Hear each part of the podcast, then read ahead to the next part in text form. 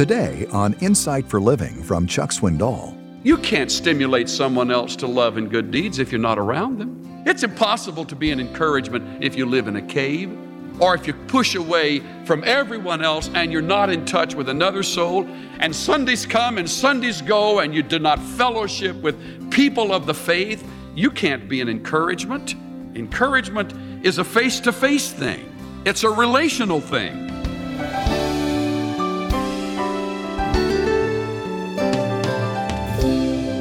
God never intended the believer to live in isolation. No, the Christian life is built for relationships.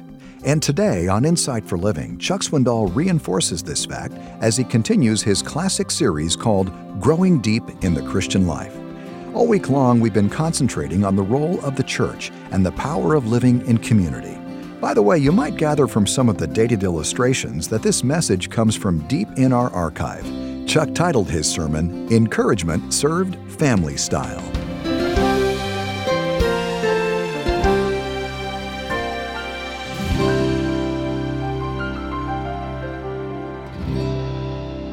I've had a song on my mind for the last couple of days since we began a conference up at Forest Home. In fact, it's one of the great songs of the church that our music director, Howie Stevenson, began the conference with. Oh, give me a home where the buffalo roam, where the deer and the antelope play, where seldom is heard a discouraging word and the skies are not cloudy all day. Now, I thought about that as I sang it to myself time and again. Who wouldn't like to be in a home like that? And is it possible that there is such a place, not located on the range, but located in a busy city like the one in which we live? Maybe it's too ideal to be true. So I wrote another one that would go with the same tune. Oh, give me a church where folks in the lurch are encouraged, then healed from above, where seldom is heard a discouraging word, and the truth is modeled in love.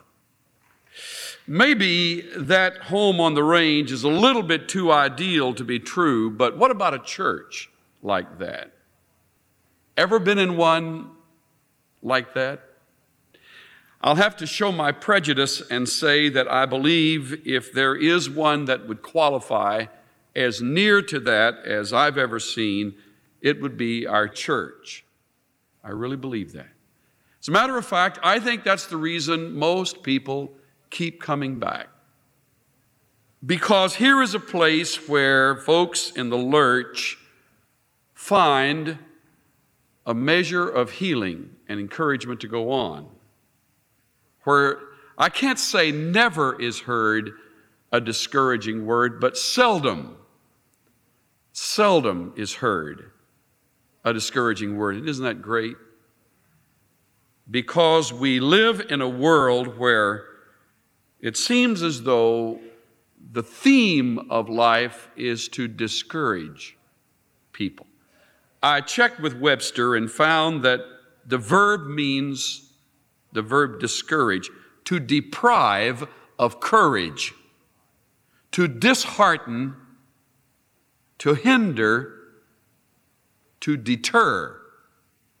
And in contrast, the same source defines encourage as to inspire with courage, to give spirit or hope, to hearten, to spur on, to stimulate, to give help. That's what it means to encourage. As a matter of fact, it's a simple word to define. We know the word enthusiasm, entheos, is the root. It means to put God into something. To put theos into someone. And if that's true, then encourage would mean to put courage into someone. And I can guarantee you the people you would least think need it.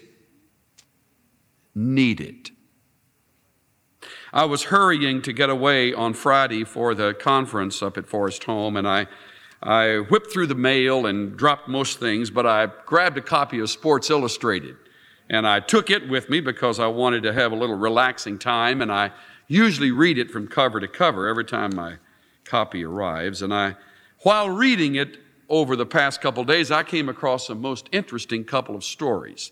Neither one of them was a feature article, but both of them intrigued me because they had to do with athletes, one of whom is very well known and one you probably have never heard of. But both will surprise you because you would think neither would ever need encouragement. The first is Mickey Mantle. The article begins, when Mickey Mantle says that he's concerned about something, health, hitting, television, anything, he seems very much out of character. The Mickey Mantle that we think of never worried. That Mantle simply hit home runs. Isn't that true? When you think of the name Mickey Mantle, you think of somebody who stood up at the plate with a wooden stick and kept knocking that little ball out of the park and was the idol of every kid in that generation. The article continues, late in June, Mantle, 53, began suffering a persistent headache and noticed a small swelling at the base of his neck near the lymph glands. Mantle says the swelling can be a sign of Hodgkin's disease, which claimed his father, his two uncles, and which his son, Billy, is now fighting. Frightened, Mantle underwent tests at the Baylor University Medical Center in Dallas. The doctors have ruled out cancer, but they really don't know what it is. So he's hanging in the balance of this undefined disease that's causing his neck to swell. And if you travel in the world of sports and you read on it, you know that he's now in the sportscaster's booth, and he, at this age, is entering another career as a sportscaster. So he's afraid about that. Sometimes, the man says, with a certain detachment, I sit in my den at home and I read stories about myself. Kids used to save whole scrapbooks on me. They get tired of them now, and they mail them to me, he says. I must have 75 or 80. I'll go in there and read them, and you know what? Still quoting. You know what? They might as well be about Stan Musial or Joe DiMaggio. It's like reading about somebody else. The truth is, the article concludes, the Mickey Mantle we remember was never a proper likeness. Right now, he is an apprehensive Mantle, concerned about his new career. If you follow sports like many of us do, you would never think that would ever be true of a Mickey Mantle. Here's another one. It's entitled, Nobody Wanted to Believe What Happened. Nebraska football players will wear the numeral 94 on their helmets this season in tribute to senior Brian Heimer, age 21, who died after shooting himself in the head August 13, the day he was to report for fall practice. Heimer's death shocked an entire state.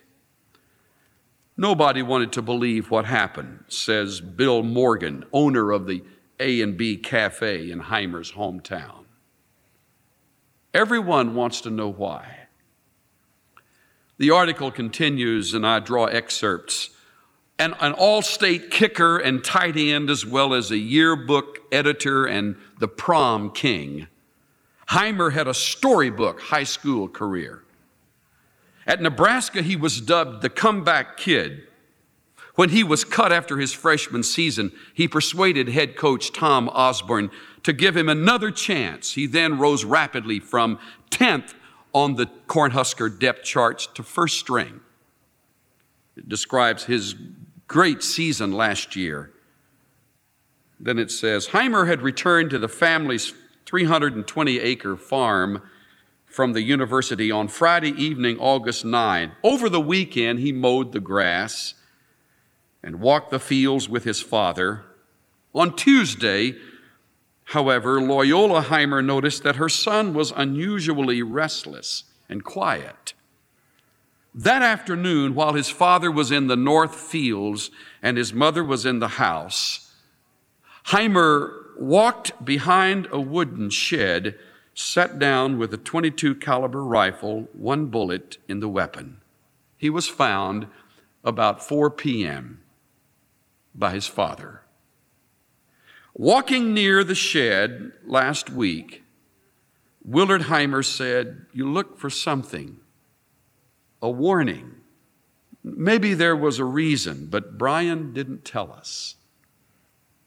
Nebraska's now preparing for the season opener against Florida State on Saturday, September 7, but the team has already suffered its biggest loss of the season. Heimer is gone, and no one understands the reason. One man says, "Whatever it was, it will rest with Brian." Could be your son. Could be your daughter or mine. It could be your roommate, or it could be your mate.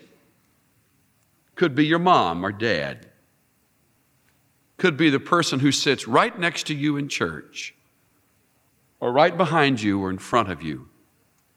Could be this person that sings alto next to you in the choir, or plays clarinet with you in the orchestra, or sings in the civic opera, or is in the same trade as you and you run across each other 3 or 4 times a year. Could be a buddy of yours you graduated with. Could be somebody on his staff or your staff. I don't mean to be dramatic about it, but I'm talking reality with you. And I cannot emphasize enough the importance of those words. Give me a church where folks in the lurch are encouraged, healed from above, where seldom is heard a discouraging word, and the truth is modeled in love. That isn't just some dreamy idea that comes out of a theoretical mind. That comes out of the Scriptures. We are commanded by our God to encourage one another. Did you know that? It is a command. In the New Testament, Hebrews chapter 10, beginning at verse 19 down through verse 25, and I have in mind especially the last 2 verses in the passage, we find the command to encourage. I'd like you to turn for a few moments, and then we'll go over to Proverbs and select a few that talk about the importance of our tongue when we're with people. Hebrews 10, it's built to a climax. All the way through, the focus, the spotlight has been upon Jesus, who has opened for us a new and living way to the Father. We don't have to go through a system of works. We don't have to go through some man who is called our priest. We don't have to work our way into the presence of God and hope that He will lend an ear and listen to us. No. Hebrews 10:19 begins with facts. Since, therefore, brethren, since we have confidence to enter the holy place by the blood of Jesus, by a new and living way, which He inaugurated for us through the veil, that is, His flesh. And while listing the facts, since we have a great priest over the house of God, since we have both those things, let us do 3 things. See verse 22, let us. Verse 23, let us. Verse 24, let us. Those are commands. What are we to do since those things are true? Number 1, let us draw near, implied, draw near to our God with a sincere heart in full assurance of faith, Let's be sure that our hearts are sprinkled clean from an evil conscience, and our bodies are washed with pure water. This is symbolic language saying, let's come into the presence of our God clean and pure. Let's have no lingering sin hang like an anchor as we attempt to storm the throne with our needs. Let's come pure and clean. Let's do it. It's a command. The next command. And let us hold fast the confession of our hope without wavering. For it says, he who promised is faithful. Take the book of God and its promises and its truths and hold on to them as you come into God's presence clean and pure. Take his truth and let it be your stability in time like these. But he's not through. There's a third command. Since we have confidence, verse 19, since we have a priest, verse 21, let us, 24, consider how to stimulate one another to love and good deeds. Did you ever know that was in the Bible?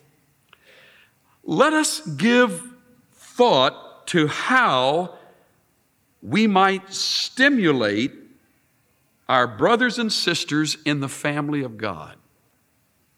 It isn't just a suggestion, off-the-cuff idea. Oh, by the way, it might be good while you're holding fast to the faith to toss in a little encouragement.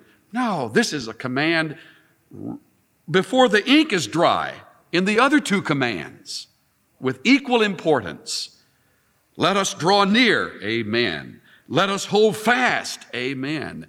Let us consider how to stimulate one another to love and good deeds. But he's not through with the thought.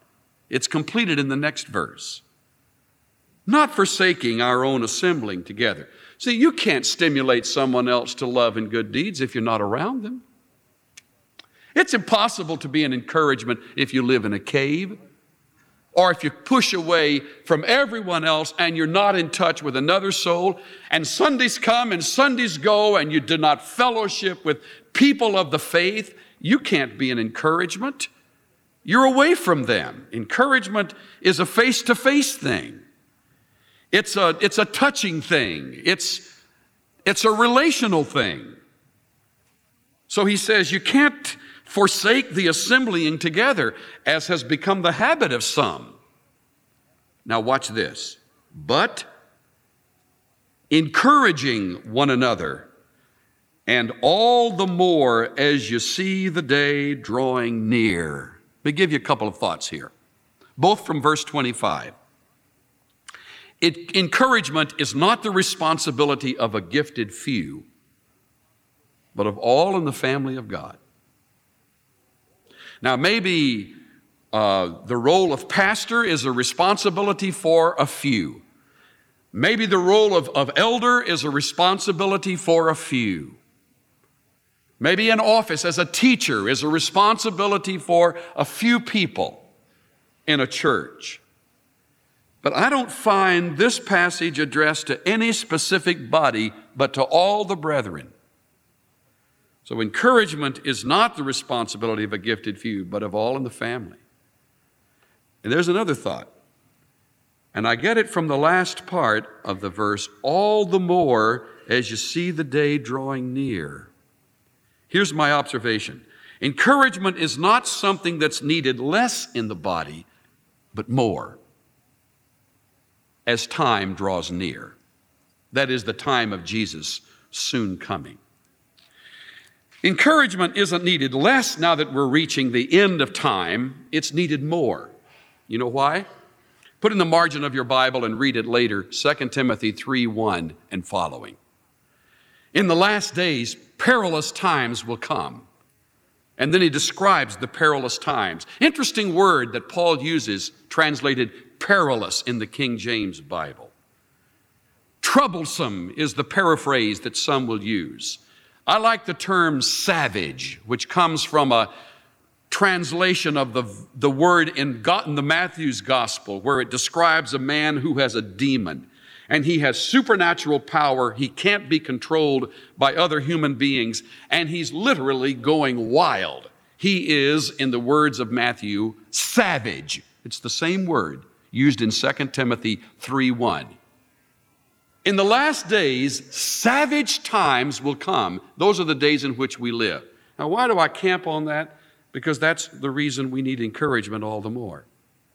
When you walk out of an assembly where you are protected simply by law, the protection of religious freedom in our country, and when you are surrounded by the majority of believers, this is the only place where that happens, you move into savage country.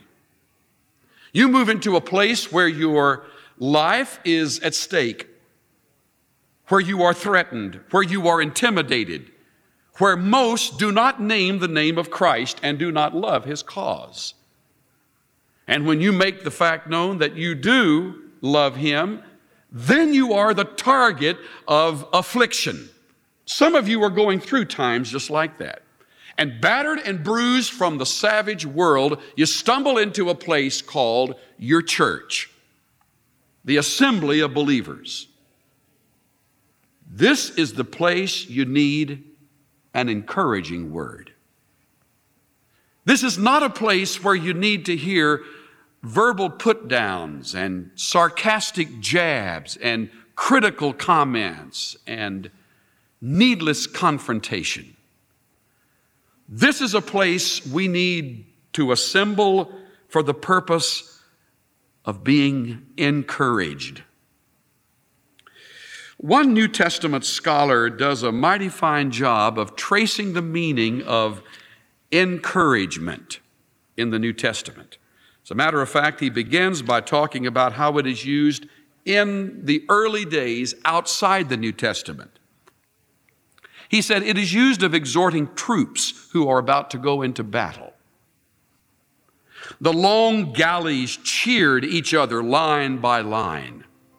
Euripides, the poet, describes the plan of battle as he says, so they did hail them, cheering them to fight, using the word translated here, encourage, parakaleo, to help, to comfort, to console, to encourage. Xenophon uses it of urging soldiers to embark upon the ships and to set out on an adventurous voyage where there was risk involved. They were encouraged to do it. Polybius uses it of Demetrius rallying his men and addressing the ranks before they embark upon battle. The morale booster. Again and again, we find that the verb is the word of the rallying call. It is the word used of the speeches of leaders and soldiers who urge each other on. That's the word translated in our Bibles, encourage.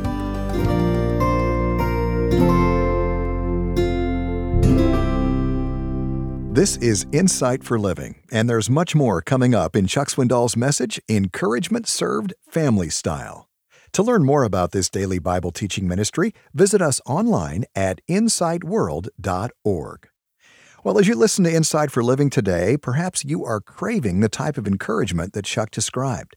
He's actually written a brand new book that I know you will find uplifting. It's called Clinging to Hope. In his book, Chuck describes how to cultivate a satisfying relationship with our Creator. Plus, he tackles tough questions, such as how do we make sense of the suffering in our world? How do we recover when we lose someone we loved? And where is God when we're deeply disappointed? You'll enjoy reading Chuck's biblical response to these questions and more. And this is a wonderful book to pass along to a friend, or perhaps to a child or grandchild who needs a dose of encouragement. Again, Chuck's book is called Clinging to Hope. To purchase a copy right now, go to insight.org/hope. Or call us. If you're listening in the United States, call 800-772-8888. As we close today, let me encourage you with this comment from a grateful listener who said, Chuck, just a few minutes ago, while waiting for my coffee to brew, I was praying to our Father about a deep heartache. This heartache is one that I don't have any control over. When reading your daily devotional today, God's peace swept over my heart. Our Father continually amazes me. He brings peace when I need it most. Well, that moment was made possible in part by those who financially support the ministry of Insight for Living. And if it's been a while since you've sent a donation, we invite you to join us in this worthy effort to bring biblical hope to the hopeless.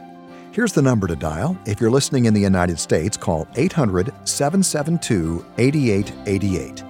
Or you can give online at insight.org.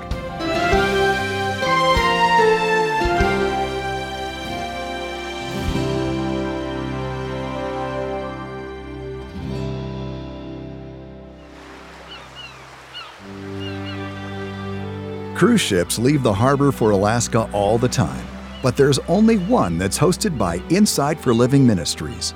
You're invited to travel with Chuck Swindoll this summer. Every moment of your vacation is thoughtfully prepared and protected so that you can enjoy the perfect balance of rest, adventure, relaxation, sightseeing, and just plain fun, all in the company of those who share your respect for God's Word and God's creation. Yeah, I'll put it this way. God had a very good day when He created Alaska. I was awestruck by the majestic mountains, the wildlife, the quaint little seaports. All my life, I've wanted to see a glacier. When I stepped out on the deck of our ship and witnessed the massive wall of ice, wow, it was truly breathtaking. Escape with Insight for Living Ministries to the Great Frontier, July 1st through July 8th, 2023. Call 1-888-447-0444. That's 1-888-447-0444. Or learn more at insight.org/events. The tour to Alaska is paid for and made possible by only those who choose to attend. I'm Bill Meyer. Join us when Chuck Swindoll continues his message, Encouragement Served Family Style. That's next time on Insight for Living.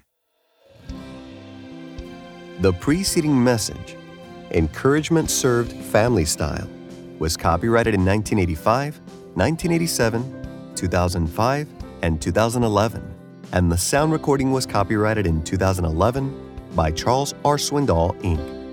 All rights are reserved worldwide. Duplication of copyrighted material for commercial use is strictly prohibited.